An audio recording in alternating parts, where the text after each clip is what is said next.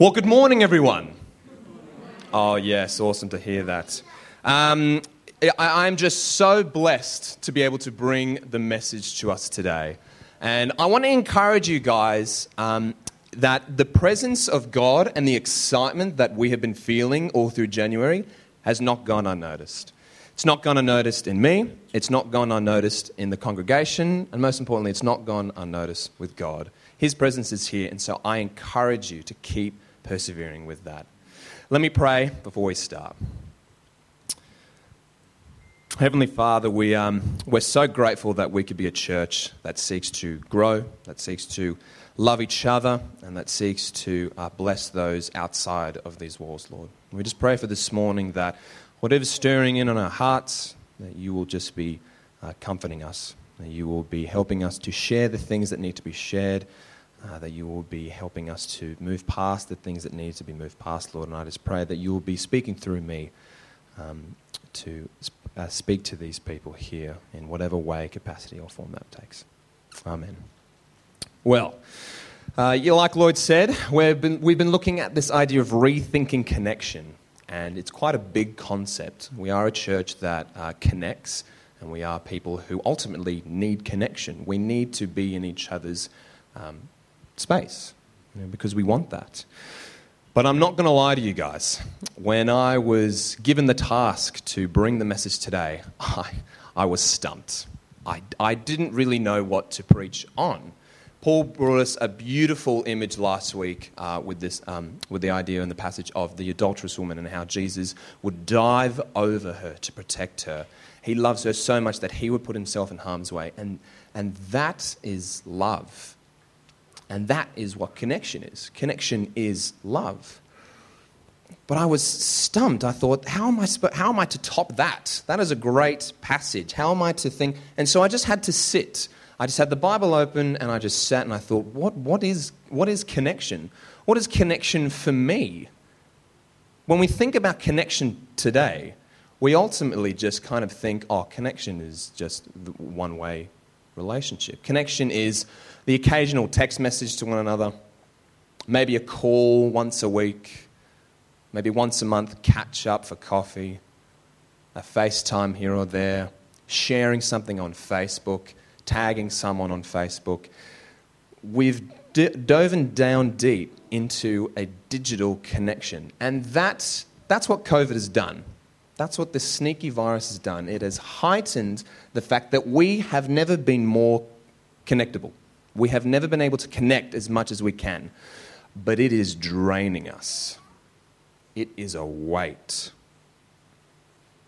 And so I dove down deeper into what I long for with connection. What do I want? Because I needed this passage to speak to me so I could then bring it to you. And I'm not going to necessarily be talking about rethinking connection today. That's our main message, and I do want you to feel that, but I want us to zoom in a little bit deeper and remember what true connection is. Because before COVID, I think I'm bold enough to say that we started to get a little bit of tunnel vision. We started to forget what true connection really was. And so that's what we're going to be looking at today. We're going to be looking at Matthew chapter 9 today. And I don't know if, how well you know uh, your Bibles, but um, we're going to have it up on the screen and we're going to be jumping through a bit of verses here. But uh, open up to Matthew chapter 9. And while I was thinking about what does connection mean, this image in my mind of a dining room table of people, family, sitting in opposite one another, intimately eating, laughing, and being vulnerable with one another. Someone said to me once, I can't remember who it was, I can't remember when it was, but it has stuck with me because I have, I'm a firm believer in it that sharing a meal with someone is one of the most intimate things you can do as a human. One of. We won't go what the other one is, but one of. It's this way of being vulnerable. It's the way in which you meet someone new. That's what a date night is. That was the way in which, way back in the old days, you would say, Hello there, I'd like to take you out to dinner. Oh, yes, I'd love to. I don't know if that's still the thing now, but. Oh. It's an intimate thing that we do because you see people's position, you see people how, how they act, you see them stuffing their face, you see their true self, and I genuinely believe that. And so I thought about that image and I dwelled on it, and I thought about the times that Jesus sat and ate. And then Matthew 9, verses 9 to 10 jumped out. As Jesus went on from there, he saw a man named Matthew sitting at the tax collector's booth. Follow me, he told him. And Matthew got up and followed him. While Jesus was having dinner at Matthew's house, many tax collectors and sinners came and ate with him and his disciples. In biblical times, we all know that tax collectors, they were hated. Why were they hated? Because they stole. They were pitiful people. They beat people. Yes, they had to um, do the, their job and they had to listen to instructions from their leader, but they had a bitter heart and they were greedy and they stole. No one wanted to be friends with these tax collectors. No one wanted anything to do with them. As soon as they would come down the road, they would, people would shudder in fear because they were abusive. And here comes Jesus, flipping the culture, flipping the standard of what connection is, what vulnerability is, what love is. And he comes up to this man who is the complete opposite to Jesus. And he says, I want to have dinner with you. I want to come into your home and I want to share a meal with you. And so they did that. And just, just picture that for a minute. These two people, one of love and one of greed, sitting opposite one another and inviting more sinners like us into his presence. Because when you're at the dinner table, you're not necessarily focused about what's happening out there, outside the walls, the world, but they are focusing right there and then what's happening inside their hearts. Jesus is 100% focused on Matthew, and Matthew is captivated by Jesus. And that's what Jesus did. He would go from town to village to church to synagogues, to people's homes, being vulnerable, loving them, connecting with them. He would say one word, and people would be like, Oh, I love him. I love him.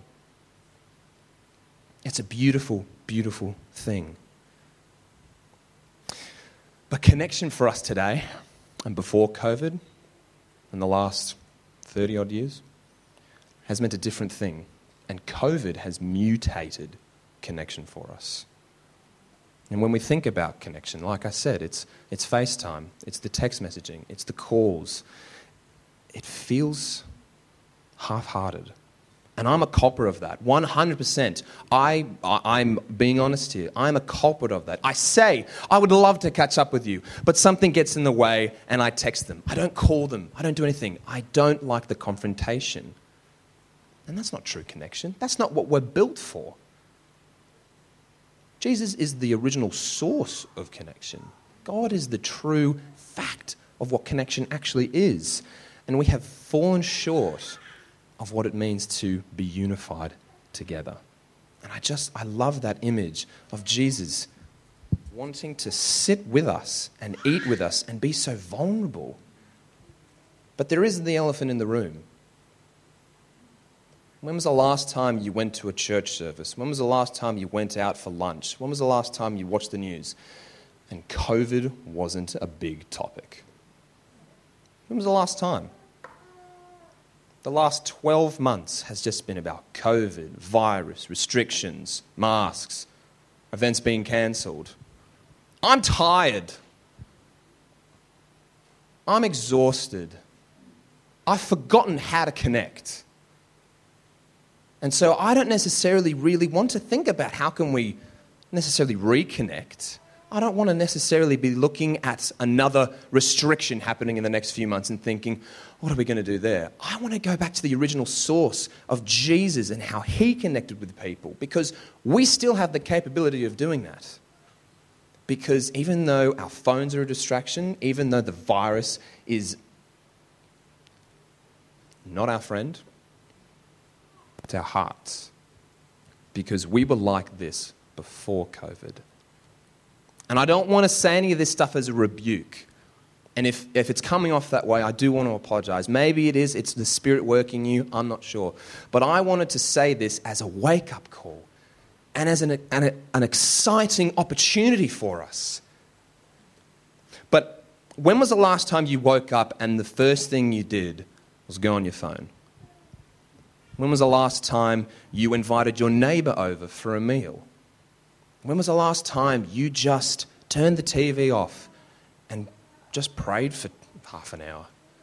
When was the last time that you just went for a walk not knowing where you're going to go and you just met strangers? When was the last time that you met someone new and you invited them over for a coffee? When was the last time that you went to the bathroom and you didn't take your phone and you were in there for an hour? Again, culprit. Culprit as. Because in all honesty, our phones and technology and the things that give us life have turned us away from Jesus. When COVID first hit, phones were the perfect way in which ministry was led. Social media, biggest thing for the youngsters. I would know. I am a youth and I work with youth. But it's a distraction. It's hard to maintain a good balance of what is real faith and what is online faith. And I remember teaching these uh, kids, term three, about social faith and how we can have a social media presence and that be our drive to bring the gospel. But it is hard because we have forgotten what connection is all about.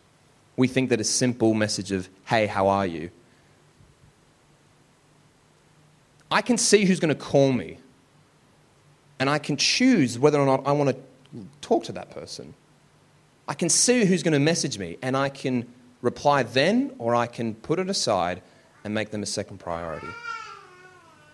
We can do our best to connect with each other. And I love the fact that we have been diving in the past few weeks about rethinking connection because we need it for each other, for this church, and for our hearts. But I want to, I want to take a step back and, and remember the origin of why we connect and what the purpose of connection is. We were built for connection. That's why God gave Adam Eve. That's why we have the option to go out for dinners. That's why we have a family. We're not meant to be alone. And we are never alone. But for the last little while, some of you, and myself included, have felt distant from each other, and most importantly, felt distant from God. I want to feel again. And I think I'm bold enough to say that I'm speaking on behalf of a lot of people here. I want to feel again. I want to feel life. I want to feel love. I want to feel unity. I want to feel joy. I want to feel happiness. I want to feel excitement. I don't want to wake up and feel as though another restriction has come, another border has trapped me, another tunnel vision has coming my way. I was on the phone last night to um, a couple of friends from England, and they are in absolute turmoil. They cannot leave their home. They cannot go and see their, their mum who's in hospital. I have a friend who's in hospital right now, scared to death, and only one person can visit them. I feel as though a phone call won't do much. And I feel bad. But we need to remember the source of our connection. It's not us, it's not our strength alone, but it's God's. It's God who gives us the strength to persevere. You're here today. You chose to be here, and I'm thankful for that. God led you here.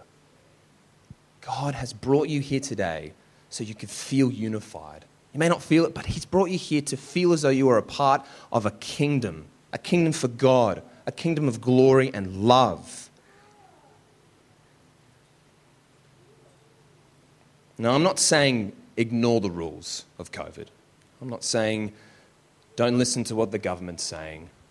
I'm not saying that because we do need to follow rules, we do need to follow instructions, but is there a way in which we can rethink our connection by going back to the beginning, by going back to how it all started?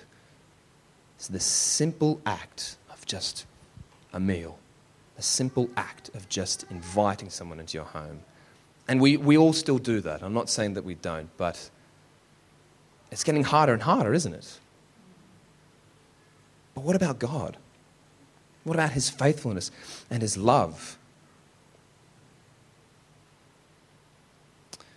Another story, oh, sorry, another passage comes from John 4, the Samaritan woman. And here we see that Jesus is yet again associating with someone who is the complete opposite to them. Jew and, Sam- and Samaritans did not coincide, they did not like each other. And yet, here we see Jesus again connecting with someone who we wouldn't necessarily connect with. Someone that we find a little bit, oh, I don't really want to be friends with them. He's going, no, I'm going straight over there. Because that person needs love. That person needs grace. That person needs a friend. And so that's what he's doing. From verse 7 of John 4 When a Samaritan woman came to draw water, Jesus said to her, Will you give me a drink?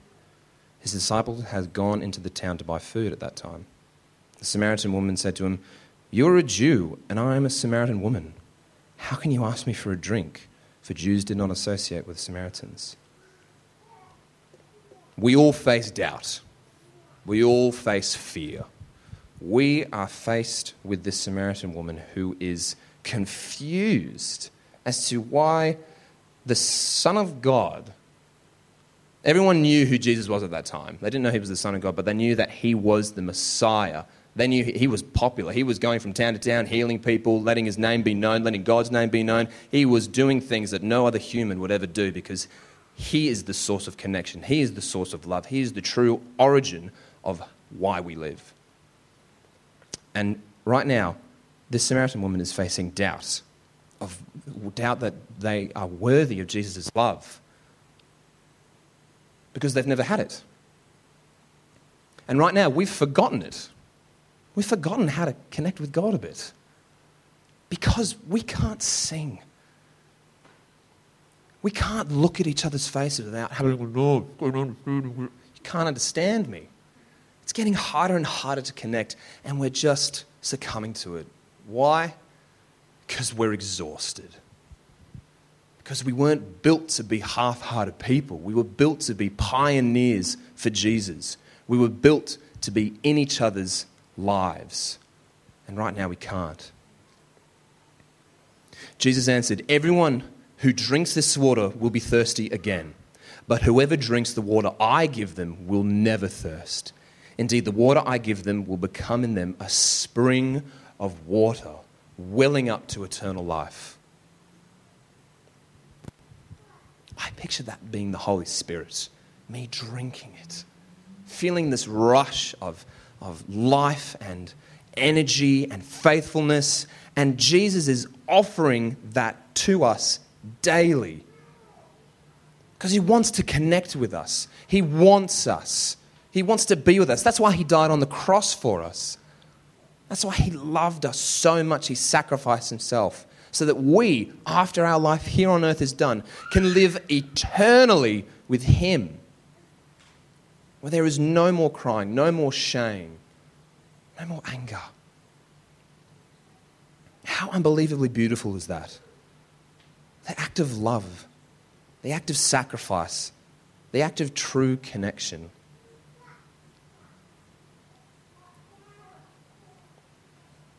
Jesus was the, most influential man in history. The most. He influenced all of his disciples. He influenced Paul. Not this Paul, Paul the Apostle, but this Paul as well. He influences everyone daily. Everyone. Jesus went and visited different villages. He visited different people's homes. He visited people's hearts. He visited people on the street. He goes out and he wants to love for our sake, for their sake, because we need it. We long for it. In the 12 disciples, Paul the Apostle, and every single person. I don't know if, uh, raise your hand here. Who's here heard of the name Brother Andrew? A few people? Yeah. Well, It was actually that book that helped me take the leap of faith to coming to this church. I was very comfortable at my old church, still a beautiful church, but it was, it was, it was, a, it was a medium mega church. The congregation was 1,200 people. Night church was 200, 300 people. I had my foot in every nook and cranny of serving, not because I felt this need to, but because I genuinely wanted to. And I'm not being boastful here, but I just wanted to see people come to know Jesus in all, in all areas. But I felt, I felt disconnected. I felt alone. And it wasn't their fault. It wasn't my fault. It was God saying, now is the time that I'm going to move you on. And I was reading the book by Brother Andrew. If you don't know the book, it's called God Smuggler. And it's a book I, I, encourage you to go and read. I'll give you my copy. I'll buy you a copy. Seriously, I'll go and do that for you. But it's, a, it's based in the 1960s of a, a man in Holland. And his faith just grew and grew and grew until he realized that people were being persecuted in different areas in, in Kazakhstan, in China, in Bulgaria. And so he took his car and he smuggled Bibles in he never lied, he never did it deviously. But every time that an authority or a policeman or someone who was going to get him in prison came, Jesus protected him because he had full assurance and full faith that Jesus would get him out of it. And then so many people came to faith. He is now, Brother Andrew is the CEO of Open Doors. And it was that book, it was that idea of genuine connection with God, genuine leap of faith, love, and guidance that led me here. And I'm so thankful for, to God because I've now broadened my horizon and my connections have grown. And that's what Jesus did. Went and visited people's homes, went and visited different people's churches. We're not just Life Connection Church. We're not just Northlight Anglican. We're not just Baptist church down the road. We are one body with many parts. We all have a part to play in the connection and growth of the kingdom of God. And it starts with Jesus, it starts with Him. The act of opening up your homes for a complete stranger, for someone that you went to school with, for someone that you have lost touch with. Today's message isn't, and I hope, I really hope it hasn't disheartened you, but it's opened your eyes to remember connection, remember the true source of it, and rethink it. What does that mean for you? I don't know. For me, it means having a simple meal with my family. It means sitting down and just being in each other's presence. For you, it may be date night. Go out, treat yourself one night. Go to the, I don't know, what's a good restaurant? The pub. I don't know. I don't know. I don't go to many restaurants. For you, it may be just spending some family time, opening up a board game and just playing it. We are so grateful to still be able to connect in church. And we need to be praying for the people all around the world. London in lockdown, America with thousands and thousands of cases a day. People who are isolated and alone, who has no one. So it may mean that you go out into the street and you just chat to someone, invite them along to church. We have the capability of making this place bigger. We've got the outback room there, we've got people watching online. What do you need to sacrifice for yourself to make someone else feel connected? And what are you going to do to regain connection with God? If you want my number, I'm happy to give it to you. Because I want to connect. That's why we're a church. But how good is it to know that we have 24 hours a day connection with God? That even though we can't necessarily call someone at 3 a.m. when we're feeling anxious and we're feeling nervous, we can call upon God. And He listens. And He's there. We just need to remember that He is there. We need to remember that He loves us. We need to remember that He has sacrificed His life for us. And I need to do that as well. I'm so thankful that you guys are here. I'm so thankful that you guys get to go out and be lights in this darkened world. Remember that we are a church that wants to connect. We want to hear the pain that you're going through. We want to pray for you. And there's going to be a lot of other ministries popping up. There's going to be men's ministries that we're going to be doing here. Youth ministries booming. Kids is going to start up in the next couple of weeks. We need to pray to God and not, and not ask for, for restrictions to, to, to lift, even though that would be fantastic. But we need to let our hearts lift and let the borders in our own hearts fall down and not feel afraid, but feel hopeful. Let me pray.